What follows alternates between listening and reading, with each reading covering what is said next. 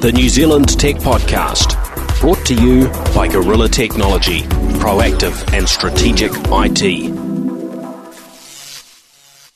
Greetings and welcome along to the New Zealand Tech Podcast. I'm Paul Spain, and with me today I've got Ben Rose here as my guest. Welcome along, Ben. G'day, Paul. Thanks for having me.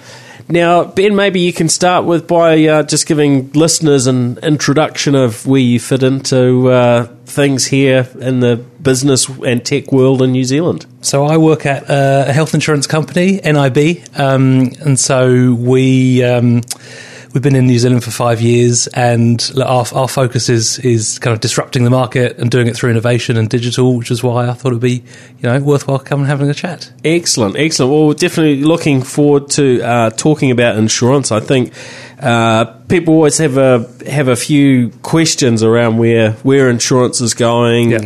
How can technology change that? Are you wanting to monitor us 24/7 and so on? So we'll definitely look forward to that. But we've got a bunch of other things that we wanted to talk about today as well. So let's jump into those topics now. First up, there was a report that was quite interesting. This has come through from Symantec, and they've highlighted that crypto jacking rose by 8,500% in 2017. Now, this is where usually it's something that happens via your browser, and you've got the situation where somebody in a remotely via the web is sort of using the power and the grunt of your computer to mine cryptocurrencies.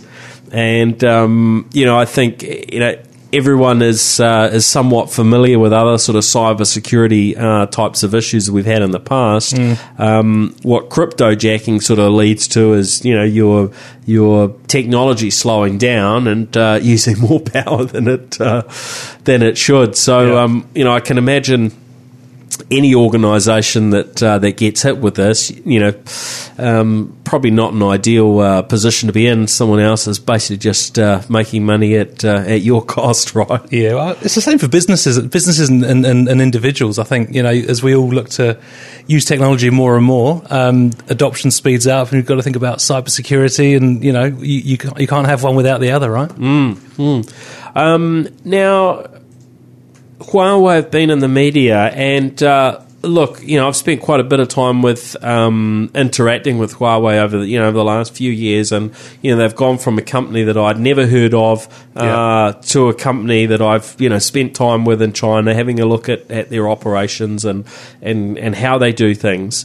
But they get treated with varying levels of trust depending on where you are in the world. Yeah, yeah. They've done incredibly well in terms of their market share in smartphones, to the point that, from what we could see, looking at the stats, when I was in Shanghai and Shenzhen a few months ago, I had some other journalists join me on the show, and based on what they had presented us with, we were sort of left with the conclusion that they'll probably end up as the number one smartphone maker in the world if any of their current trajectory continues. But the flip side to that is that they will have to do that without a whole lot of sales in the US market, or if they do get sales in the US market, they're going to be a lot harder to win, because in the last few days we've seen news coming out that the FCC potentially could be blocking carriers or the telcos that use Huawei equipment. They could block them from receiving federal subsidies, which can be an important thing there, especially I imagine for the more rural carriers. So. There've certainly been these discussions in the past from the various agencies in the US, sort of saying that they feel that Huawei being a Chinese company and maybe having some sort of, you know, ties back to the government, yep, that there's some risk. And, you know, of course, Huawei give you the story of, look, we're a private company. Yep, yep. Why would we possibly put our whole business at risk, mm-hmm, by having some sort of backroom deal with the government? There's no way we would do that. It's not, you know, yep, it doesn't yep, make yep, any sense. But it does... You know, you know, you can see where the Americans want to be reasonably cautious. In Australia, it's meant that Huawei haven't. Well, they've also, you know, been blocked to a degree as well. I think they've been cut out of the their equivalent of the ultra fast broadband initiative that's happening there, the NBN. So yeah, this is kind of curious. And then, you know, earlier on in the year we had an expectation that AT&T were about to launch Huawei's Mate 10 Pro product around the time of CES. That's right. Seemed like a deal was done. Yep. It all collapsed right at the last minute, yep. No doubt under some external pressures. And then the latest thing, as well as these sort of, you know, comments about FCC possibly you know, blocking these subsidies, is Best Buy, which is really you know, the sort of big bricks and mortar you know, consumer electronics store in the US, that they're stopping selling Huawei phones, laptops, and smartphones. Well, I mean, and smartwatches. Whereas, you know, they've had a reasonable presence there in the past. Well, they also had Trump and the SEC come out and block the that Broadcom acquisition they were looking at making as well. That's true. Yeah, I think for the interesting thing for me is we're moving from a world where things were designed in California and made in China to a world where they're designed and made in China.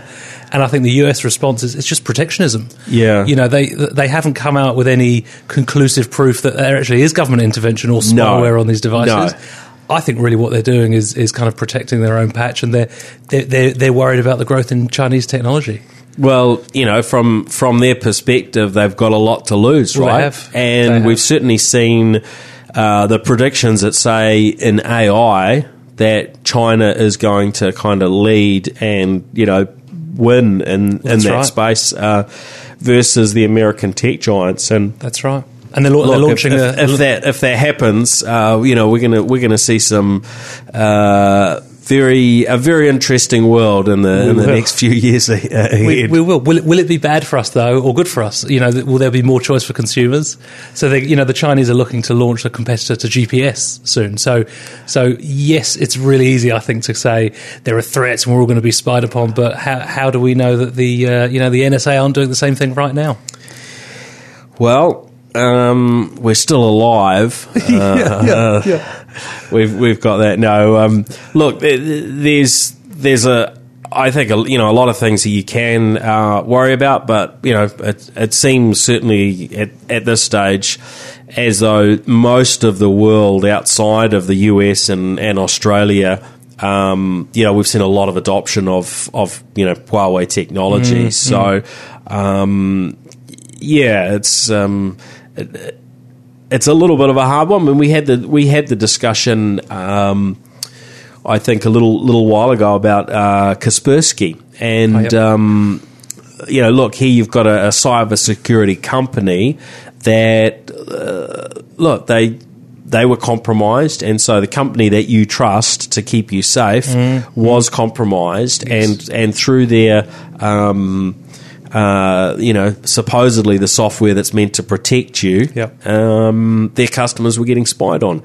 You know, I think in that case you had something that was reasonably clear cut that they've let their customers down in a major way.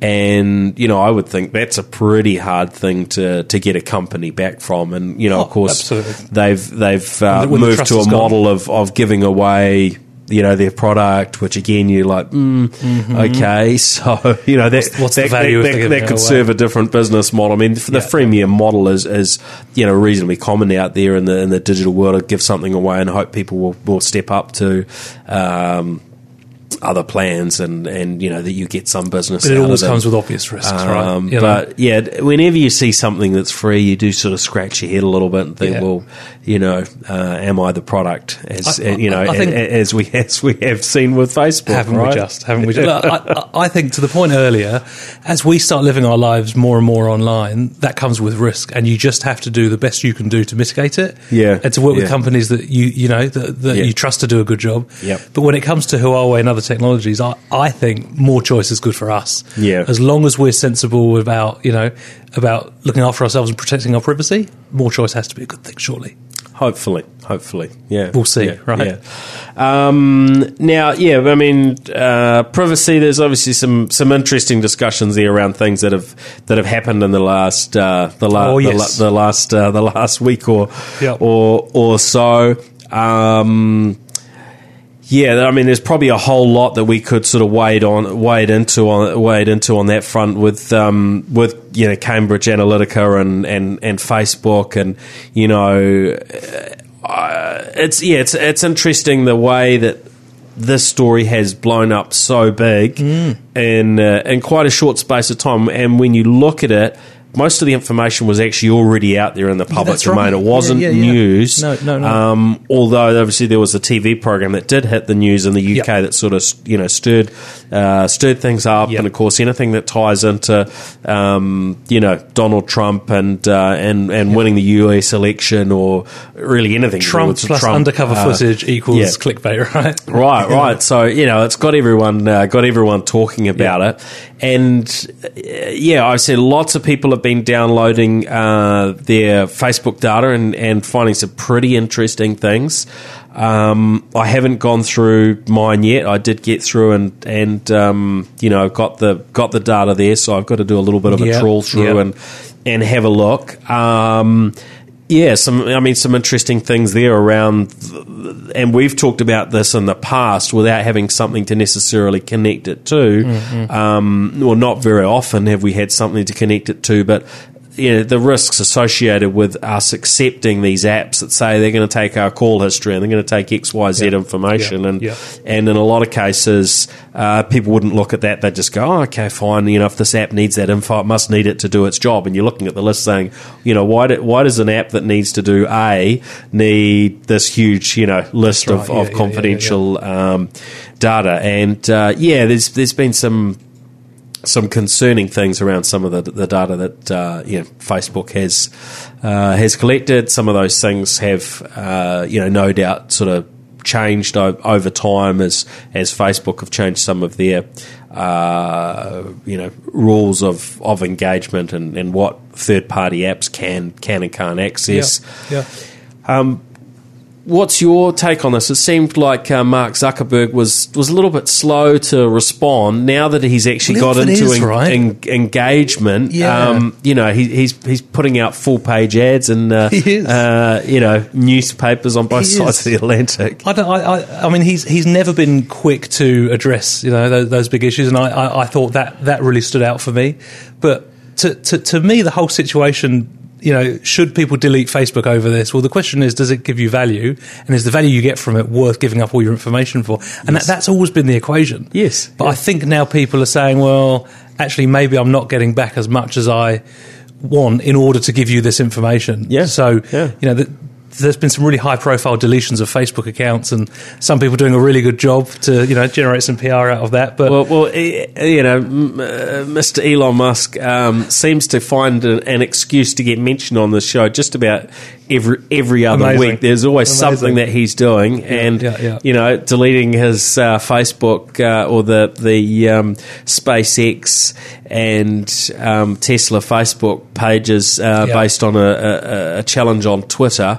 You know, just worked perfectly for him, and it's, you know, it's no wonder these. You know, he's talked about having never advertised on the platform, you know, and that they don't advertise on social media and so on. I'm pretty sure a few people watched a video of him launching a rocket on social media once or twice.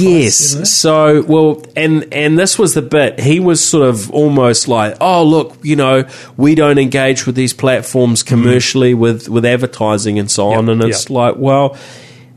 I could compare Elon Musk to Trump in that he knows how to play the media. He is a, you know, look, he's P.T. Barnum for our age, yeah, isn't he? That's it. He's redefined marketing. Look, he's incredible, and we're not going to stop talking about him anytime soon. And you know the things that he does, you know, for me personally, anyway, and there will be others in our audience that are big Trump fans. But for me personally, I'm certainly more interested in the things that he's doing than in certain most politicians, actually. To be fair, what I loved in this little stoush between him and Zuckerberg, because they have some goodies, was he via social media was accessible, fronted it, took action, versus Zuckerberg, who didn't. And I think that does a huge amount for their brand, and therefore trust and confidence in him and their company. Yeah, and he sees that. And I mean, Facebook had a big slump in their shares, and I haven't looked at them over the past couple of days, but this only adds to the existing trend, which is that Facebook has peaked in terms of users and is now on a downward track. That's right. So it's very, very interesting, because they're so big and so dominant. Yet, are they in a position that we could compare with Sky TV? Now, you know, I've talked a lot about Sky over the last little while. On the show and in mainstream media, and they're certainly one of those entities. And you could put Yellow in the same camp, who had this thing that was a monopoly. They will never have that same business again, but quite different. Those that are interested in Yellow, by the way, listen into last week's New Zealand business podcast, where we chat through a little bit about Yellow and what they're doing at the moment, which is on an interesting track. Back to Sky. Of course, we've got the news this week that John Fella is stepping down as CEO. He's retiring, and certainly, yes, it's. I think probably pleasing from most perspectives that's happening. What do you think? Are they going to be able to find the right leader who can step in and sort of steer them through what is going to be a really challenging, phase of their business? I mean, they've already been in this challenging, phase for some time. Who will have the nous and the what it takes to get them to where they need to be, because it's not an easy one to navigate, right? Well, I think that's the thing, but it's not like the media and entertainment industry around the world isn't adapting elsewhere. So it's probably a good time.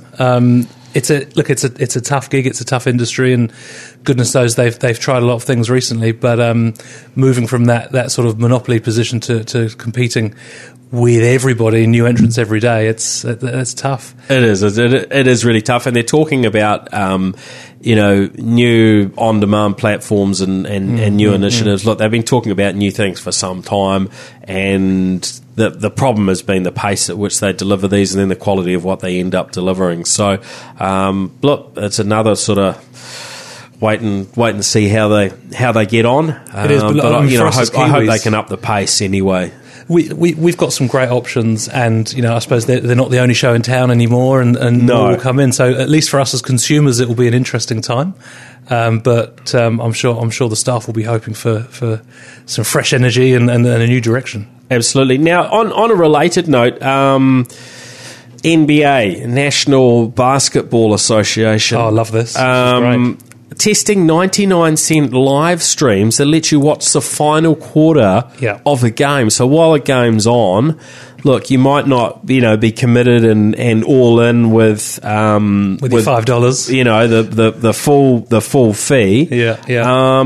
But for those that have some interest, able just to pay what would be around $1.50 New Zealand, and jump in and watch the exciting sort of final quarter of a game. It just makes so much sense, doesn't it? It's one of those things that you hear and you go, of course. Yeah. Of course. What a great way to get people hooked in, right? Yeah. And then that just gives them enough of a taste. It's very accessible, and that's right. the more that people watch, they're probably going to want to step up their. I think that's the point. The thing I love about it is it gives someone an easy way to give it a crack for no commitment. Yeah, and to be honest, you build a good upsell cross-sell program around that to get them signing on in the future. I think it's really great. You got their email address, and it's perfect. You know who to remarket to, and all those sorts of things. Mm-hmm. So. Very, very smart. Maybe Sky should be doing 99 cent for the Olympics. We could have just seen the podium finishes for 99 cents. It'd be quite good.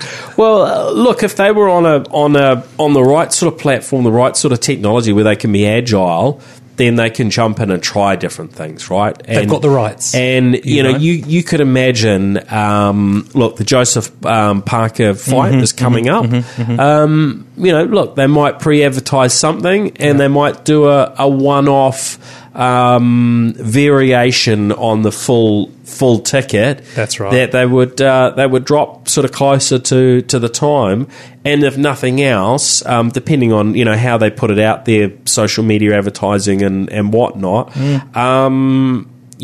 They might build a connection with a whole new group of people that have never engaged with them before. Now, I'm not saying that it would make any sense for them to do a 99 cent offer. But that said, there are some people like me that aren't the big sports fans. Mm-hmm.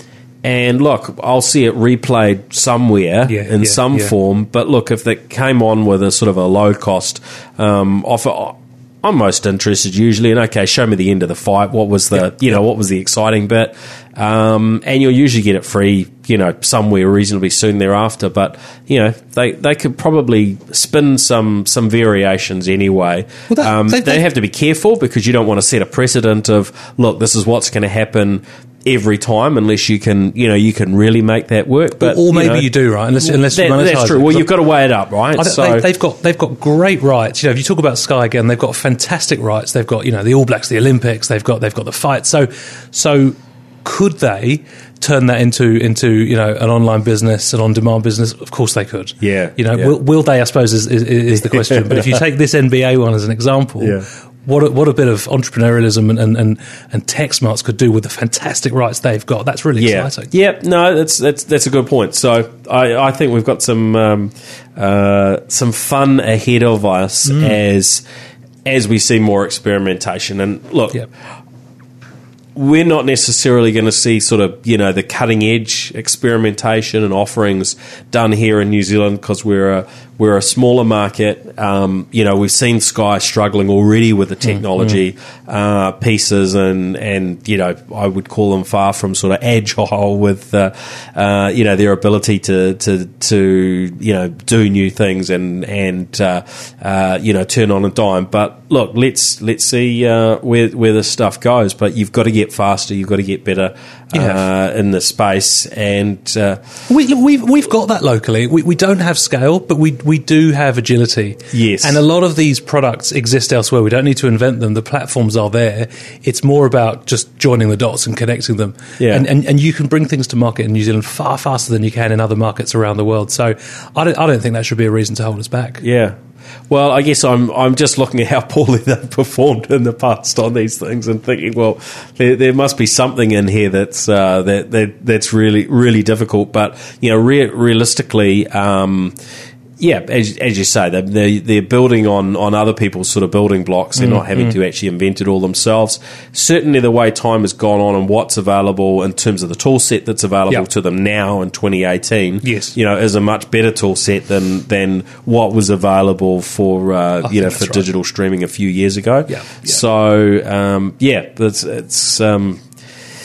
it's an exciting one to watch and stand on the sidelines and throw stones at them when they don't get it. They don't get it right. It is a really hard thing, and I think at the moment they deserve what they get a little bit when they're picked on. But I wish whoever steps in, all the best. And if someone can come in and turn that round. And, you know, for the benefit of New Zealanders, wouldn't that be an amazing achievement for a business? Yeah, and look, what does turn it round look like? Because they're not going to go back to the same levels of what they have done in the past. Yeah, so you've also got to look at that in a fair light. But if they can build a good digital business that still has sport and major sport in 10 years' time, well, that would be an achievement. Is that actually even viable as we see different sporting codes sort of go to their own streaming platforms and so on? Yeah. Look, I'm not actually sure what a viable business would look like, for them 10 years out. But I guess the better you do that stuff, the more likely you are to hold at bay those that supply you with content today. Yeah. Yeah. Exiting out of those deals and supplying them direct if you do it really well. Yeah. So. Yes, interesting times. Now, Baidu have got the green light to test drive self-driving cars in China, and this came through last week. Shortly after we had heard of the sad situation.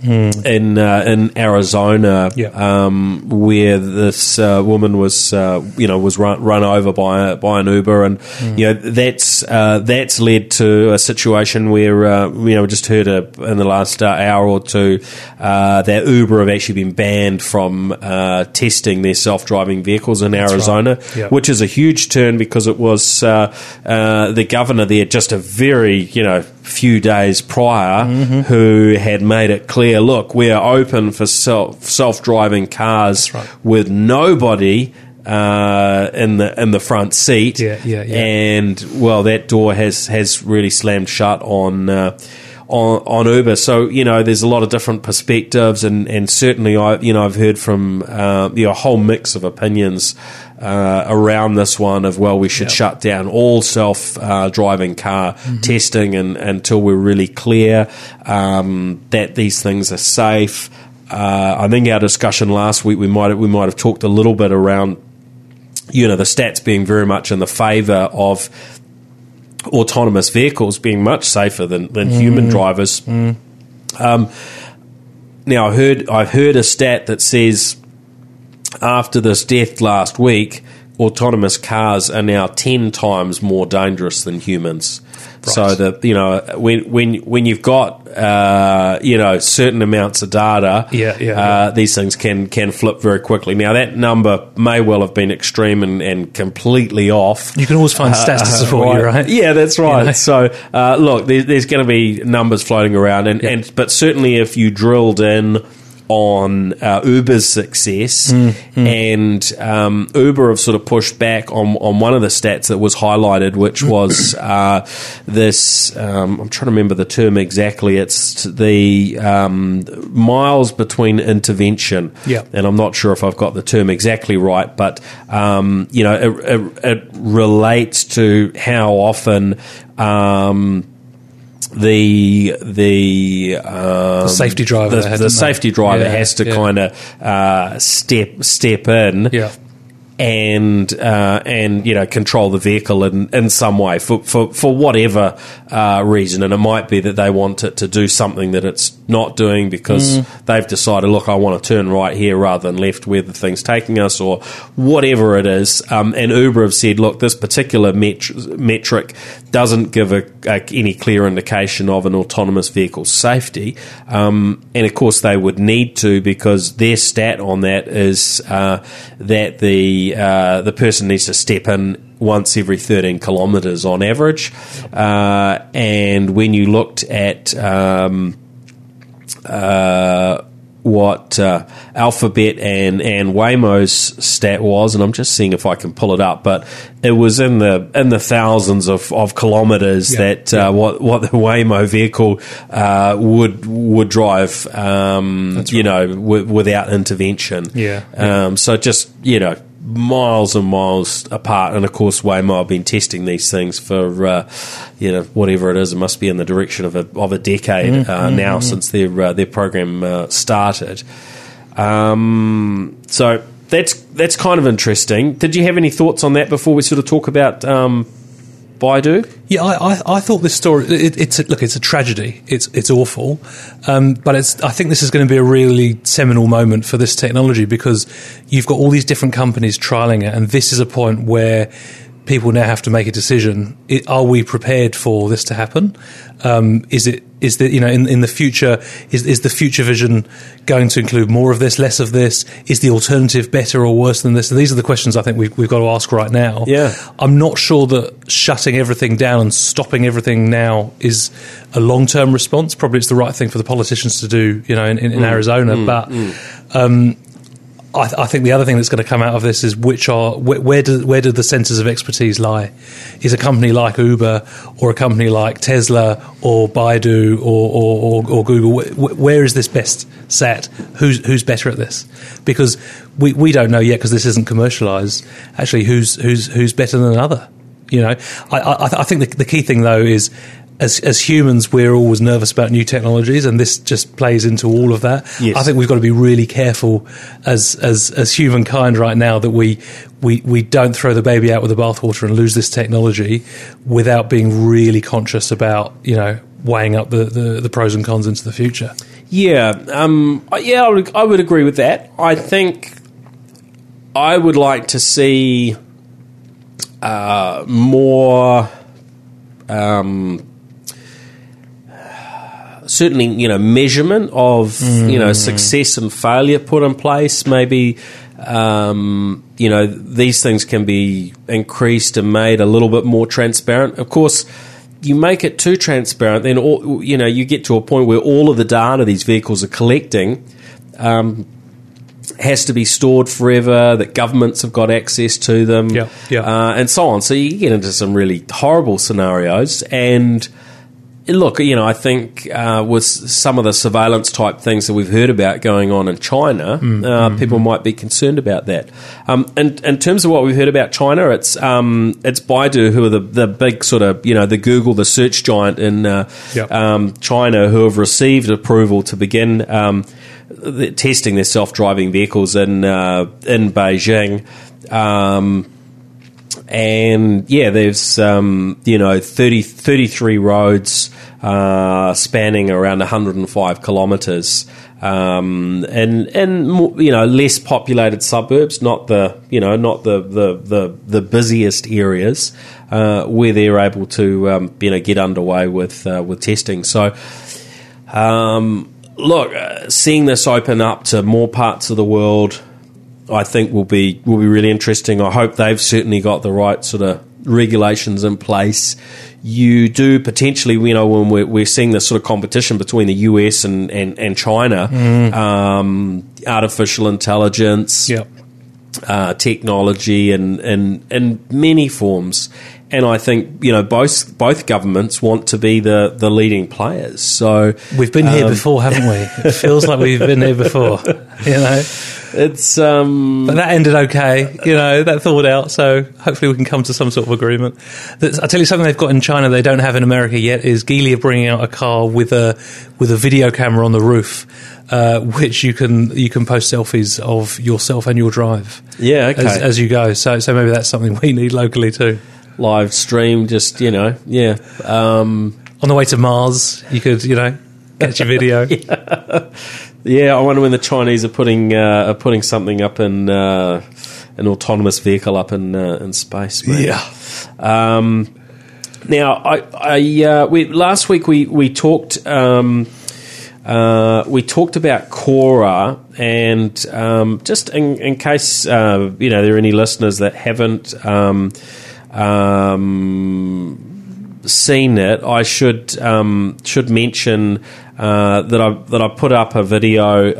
It is now on my Facebook and YouTube channels, which is around Quora, which is the autonomous electric sky taxi from Zephyr Airworks and Kitty Hawk. So if anyone hasn't seen that and you're curious, that does have my chat with Fred Reed, who's the CEO at Kitty Hawk, and he was also the founding CEO behind Virgin America, and you know a lot of background in the airline industry. So yeah, a few interesting bits and pieces that we dived into there. The full length one is on YouTube and Facebook, and there's a slightly truncated version on LinkedIn. So yeah. So just a reference to that one. Now, what else did we have to talk about? There are a couple of other local things that I wanted to chat through quickly. Also, there was a mention around Microsoft very close to finalising, and in fact, the test builds out there for the latest Windows 10 update for Windows Insiders may indeed be the final version. So people will start seeing a new version of Windows 10 probably rolling out over the next month. Locally, we hear of Chorus trialling a direct broadcast via their fibre network. Yeah, this is quite curious to me. This is the idea that you would be able to plug your TV directly onto your into what's called your ONT or your optical network terminal inside your home, rather than going through your standard internet connection. And yeah, there's a little bit of action going on that front, which I saw staff were reporting on yesterday, and I may have indeed been hit by a press release from Chorus on this as well. But you know, the idea that you don't necessarily have to be reliant on your internet service provider, and this could be a separate mechanism through which, for instance, Sky TV Freeview could get you a signal without you having to have something on your roof, whether it be a dish or an aerial or even sort of rabbit ears inside the home.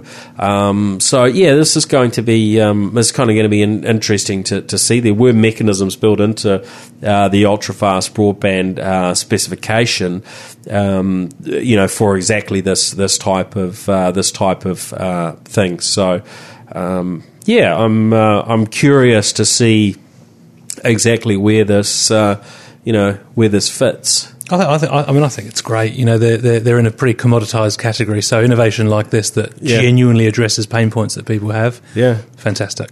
Yeah, and I mean they've got the infrastructure there. If they can, if they can push through, say, equivalent of, all of the channels that say Sky broadcast, but in much higher definition. 4K now, maybe 8K in the future, and you've got that running through another channel without impacting your internet performance, elsewhere. Maybe that makes sense. No need to have someone up on the roof, and certainly from that perspective, it makes some sense. But whether what the benefit is of splitting it out from your main internet connection, that bit I'm a little bit curious. But ultimately, I guess an element of it will come down to price, quality, and price. Right.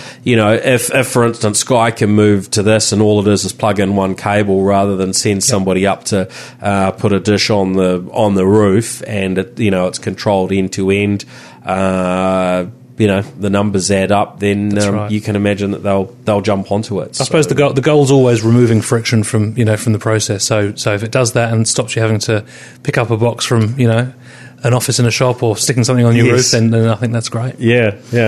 Now the other thing from a local perspective is Sky have switched on their IoT network, or Internet of Things network. Spark, thank you. That would have been an announcement there.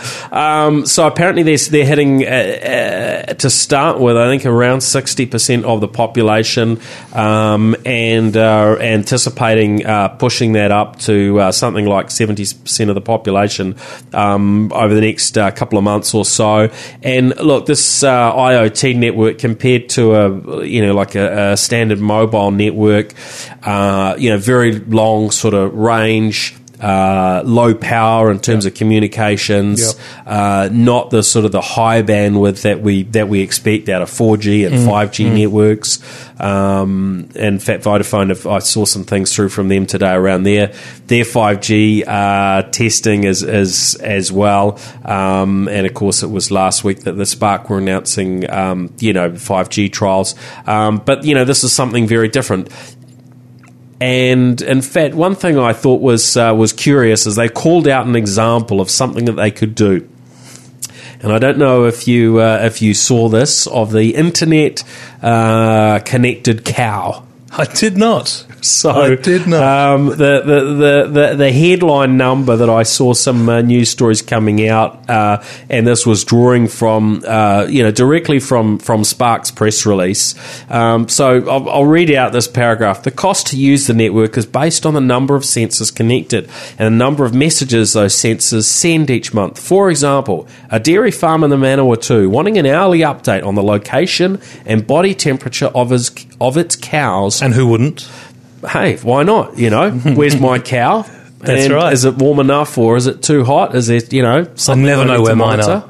They're going to pay up to $1.79 per cow each month for connectivity. Stop it. So it's a lot cheaper than having a mobile connection. You've got that coverage that's designed to spread out across the farmland. Now we haven't got the whole population, and usually when we hear about mobile coverage, it's as a percentage of the human population, right? Yes, I think 97% is the sort of common figure. I think at least from Spark and Vodafone, and maybe they're up on that now, but that was one we'd hear a lot.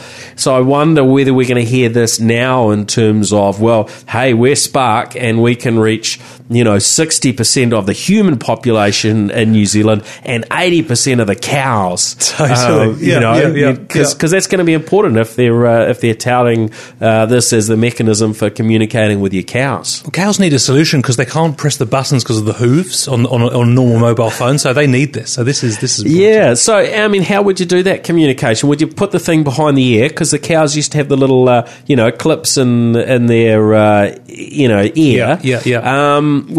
Would you put it there, and maybe it's able to pick your temperature from there, and then instead implant? Do you have an implant? Yeah, there's some interesting possibilities there. Do you play sort of soothing messages and music through this? Music. Sorry. There's all sorts of potential, and then can you replace sheep dogs, and then of course the tech sort of variation thereof, which is the drones. Yes. With some sort of electronic communication. Yeah. What do you think about this stuff? I think this is great. I think this is absolutely great. We, we've spoken about IoT for a long time, and I think one of the fantastic things that Spark always do is they act and they launch things and they implement. And so I'm really excited about this, and I think this opens up huge possibilities, certainly for the bovine world. But I work in insurance, and I think about the role that sensors can play there. This is really exciting. Yeah. So Laura Wan, for those who are sort of interested in what is the IoT network that Spark have turned on, that's the technology that they're using.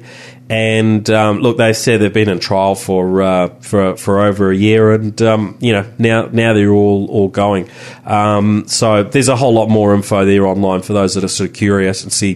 There's a map of what's on at the moment, which parts of the country, and when they're going to be turning on the additional regions. So if you're in Queenstown, Timaru, Taupo, Napier, Gisborne, Rotorua, Pukekohe, New Plymouth, Whanganui. You have to wait because those aren't till June, but a whole lot of other parts of the country are already on now. But I think you got some time to work out what this could mean for your business. If you're a retailer, service provider, this could be really big. I think certainly don't disregard this as a trivial kind of thing. This could be massive. Yeah, definitely very very curious how these IoT networks will change the world, and we've been hearing for a long time that there's going to be so many connected devices per person on the planet in the years ahead.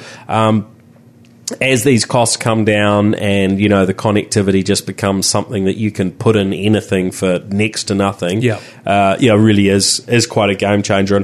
And one of the devices that we talked about last year was a little GPS tracker that, you know, could be attached to a child's shoes or, you know, all sorts of different scenarios. It was always reliant on a mobile network that was quite expensive and so on. You know, now we see these networks hitting New Zealand. They've been in other parts of the world for a while. That's right. And it's not just Spark that are doing this, you know, Vodafone too. And, you know, there's a few things going on in the space. Yeah, it's going to really enable some pretty interesting new things. Hopefully not too much of it spooky.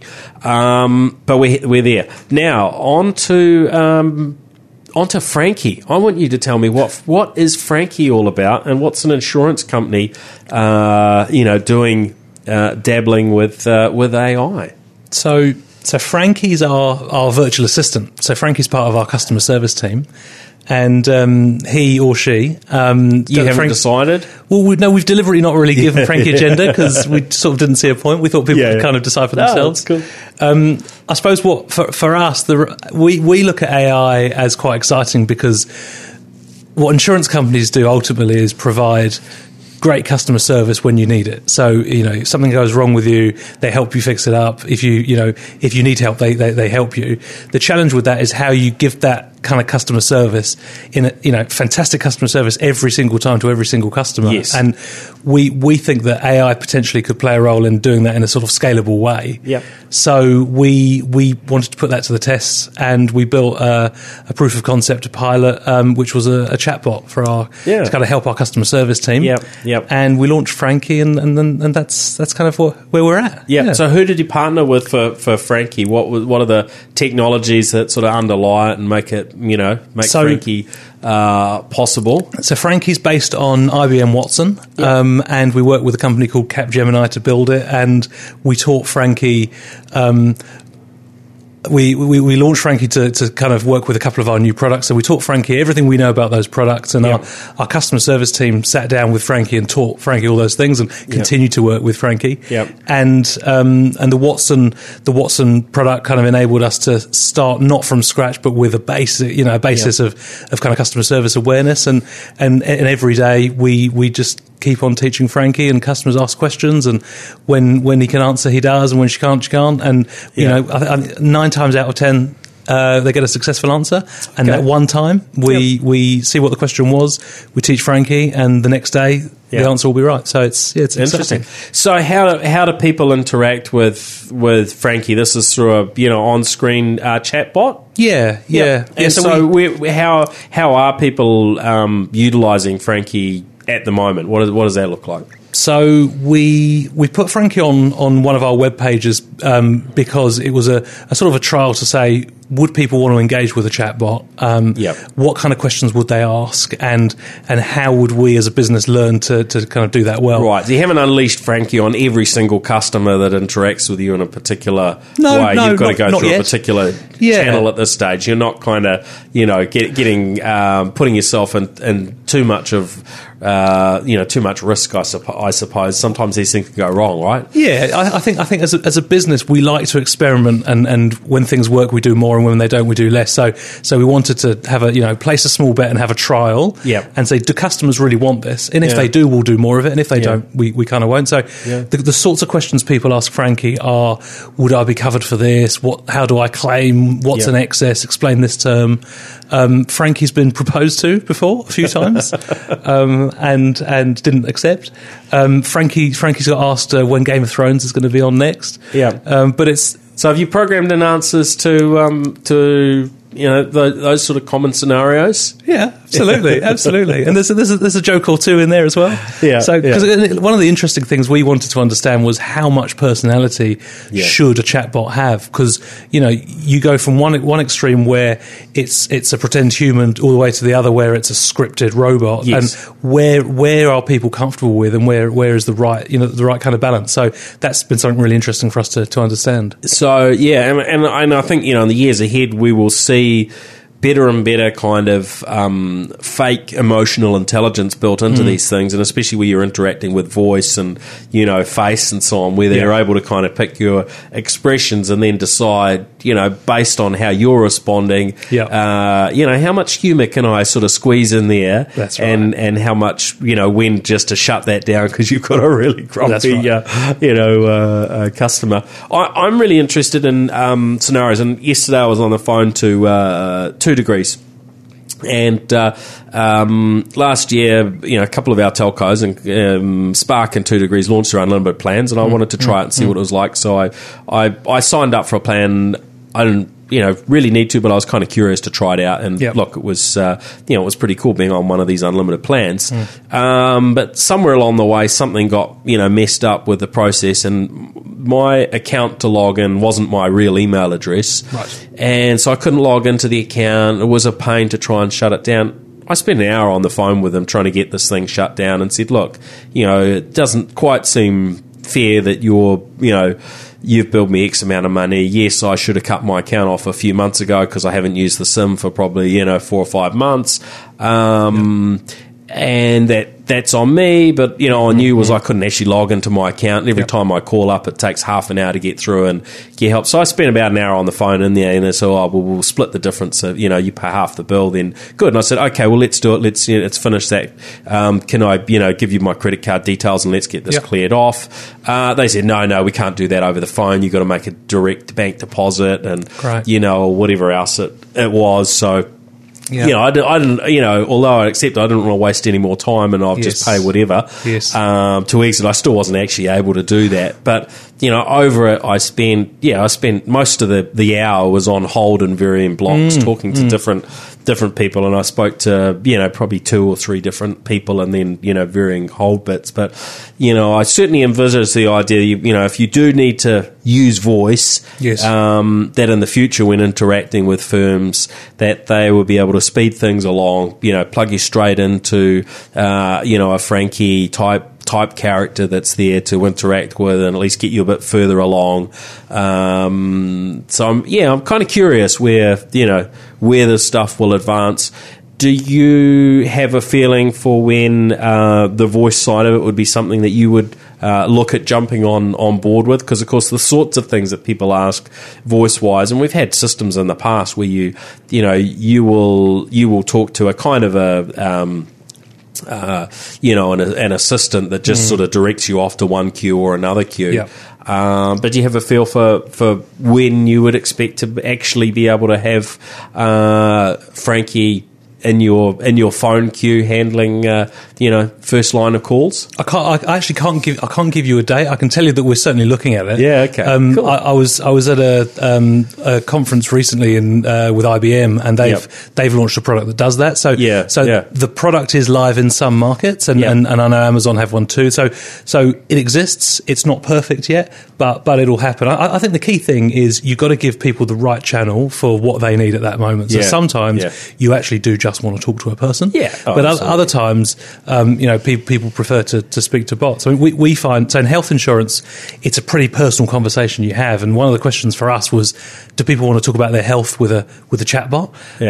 I can tell you now they do, and I really would think open, so. Some more people anonymous probably would prefer to deal with, you know, a bot than telling a real person. And I've called up a call centre before on more than one occasion and had somebody at the other end say, oh, you know, I'm such and such, I know you. And I had that with a bank where someone's like, oh, Paul, you know, it's, and I've lost for the name of who it was, but someone who I'd sort of, you know, had vaguely knew, and they're like, look, full disclosure, I'm such and such, I know you. Are you happy to continue with the conversation? Oh, look, I'm happy for you to know I'm a billionaire secretly.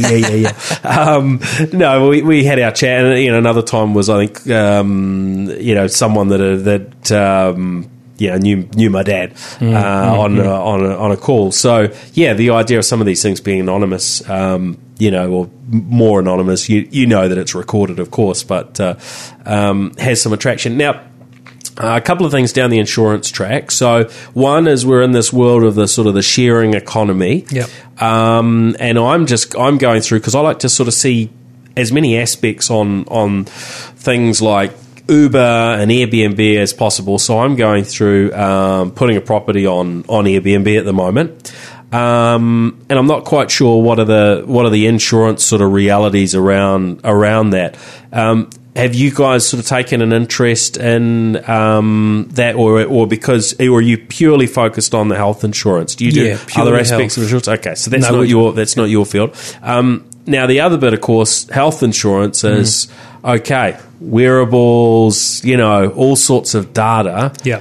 How's that going to, how do you see that sort of playing out? Because at the moment, we chatted earlier, sounded like your focus is on making it as quick and easy for people to sign up to become customers rather than having lots of hoops to jump through. But do you see in the future that you'll be, offering people that option for different premiums based on wearables and other forms of data? How could that look? So for us, it's all about just removing friction from join, from friction from claim. So using technology to enable, to enable that. And I think if people are healthier, then they should be rewarded for it. Yep. But I think more importantly, health insurance companies should help them be healthier. So we focus on ways to do that. And we've got products and we've got plans that enable people to. So you have a wearable that gives you an electric shock if you haven't been for your run for the day.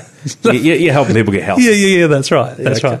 I think that the exciting thing is there's more and more data. Actually, at the moment, only 20% of it is actually indexed. Yep. So we think that the data that we get from our customers, that our customers have on themselves, we think that's going to be the source of competitive advantage for us and kind of more empowerment for them. The challenge is how you turn that data into knowledge and then into value for them. So all insurers are working on ways to do that. We think we're better than most, but that's the goal, right? Yeah. And what about tying into other data sources? If you look around the world, and we've got a level of it in New Zealand, where data that GPs hold and so on is starting to become accessible and in varying ways. Is that something that will just be the norm, you think, in a few years' time, that your insurance provider would be able to tap into those different data sources in order to be able to give you the most appropriate kind of coverage at appropriate price? Well, the future for medicine and for health is personalised medicine, and to do that, you need to know someone's profile, and whether you get that from medical records that you need to source and structure and index, or whether you get that from DNA profiling. That's where we're all going. I mean, there's an interesting trial on in the States at the moment with Apple working with some customers to source their data and holding that on a platform. I think that will be the battleground for insurance in the future. Absolutely. Yeah. So any sort of, predictions on what the future of health insurance kind of looks like from, where you're, whether it's sort of some specific things that you can talk about in terms of where you're going or where you think things are going to be if, a few years out from now? So we think it's going to be around proactivity, and rather than just fixing you when you're sick, which we'll always do, we think it's more going to be more around helping you be healthier. So, we've got products in market right now that help you be more proactive and go and have that checkup and have those tests rather than wait until you get sick and it's a big deal. We think that's going to be the future, and it's certainly the trend that we're seeing overseas. And tell us about you've just come back from a conference in the US where you were talking about some of your initiatives here. Well, what was that all about? It was the IBM Think conference. So they have a convention once a year where they get all of their customers and partners together to talk about AI, share case studies, and talk about what's coming and some of those trends. And look, For us, it's really important that we've got a view to what's coming next, so that we can be ahead of it and ready, so we can kind of turn it into value for our customers. Yeah. We were really excited to go and talk about what we've done, but more importantly, learn from what others are doing in other markets, both customer facing and also internally. But I was blown away by not just the possibilities of AI, but actually what it's doing right now, today, not in 5 years, but what's possible now. It was really interesting. Well, we've got a New Zealand company that's going through a crowdsourcing round at the moment that they fire a laser through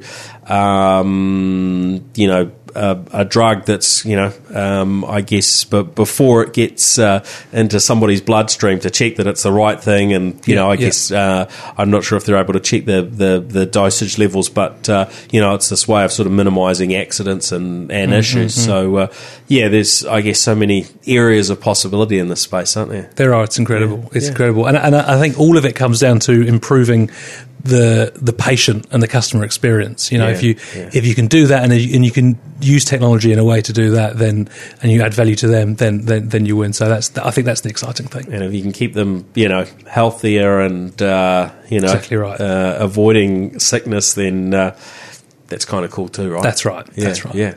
Awesome. Oh, it's been great to have you on the show. Thanks for having me. How do people, you know, get in touch if they're sort of, you know, curious to find out more about what you're up to, Ben? LinkedIn's probably a good way. Yep. So Mr. Ben Rose on there, or Twitter at Mr. Ben Rose. Yep. Okay. Excellent. All right. Well, thanks very much for joining the New Zealand Tech Podcast. Thank you for having me. Cheers. Thanks. All right. Good stuff. Hey, thanks everybody for listening in. Look, you can track me down across LinkedIn and Facebook and Twitter. Paul Spain on those channels. Same place to find the video that I talked about earlier on Quora. And look, we appreciate you listening in, and we'll look forward to catching up again next week. All right, see ya. The New Zealand Tech Podcast, brought to you by Guerrilla Technology, proactive and strategic IT.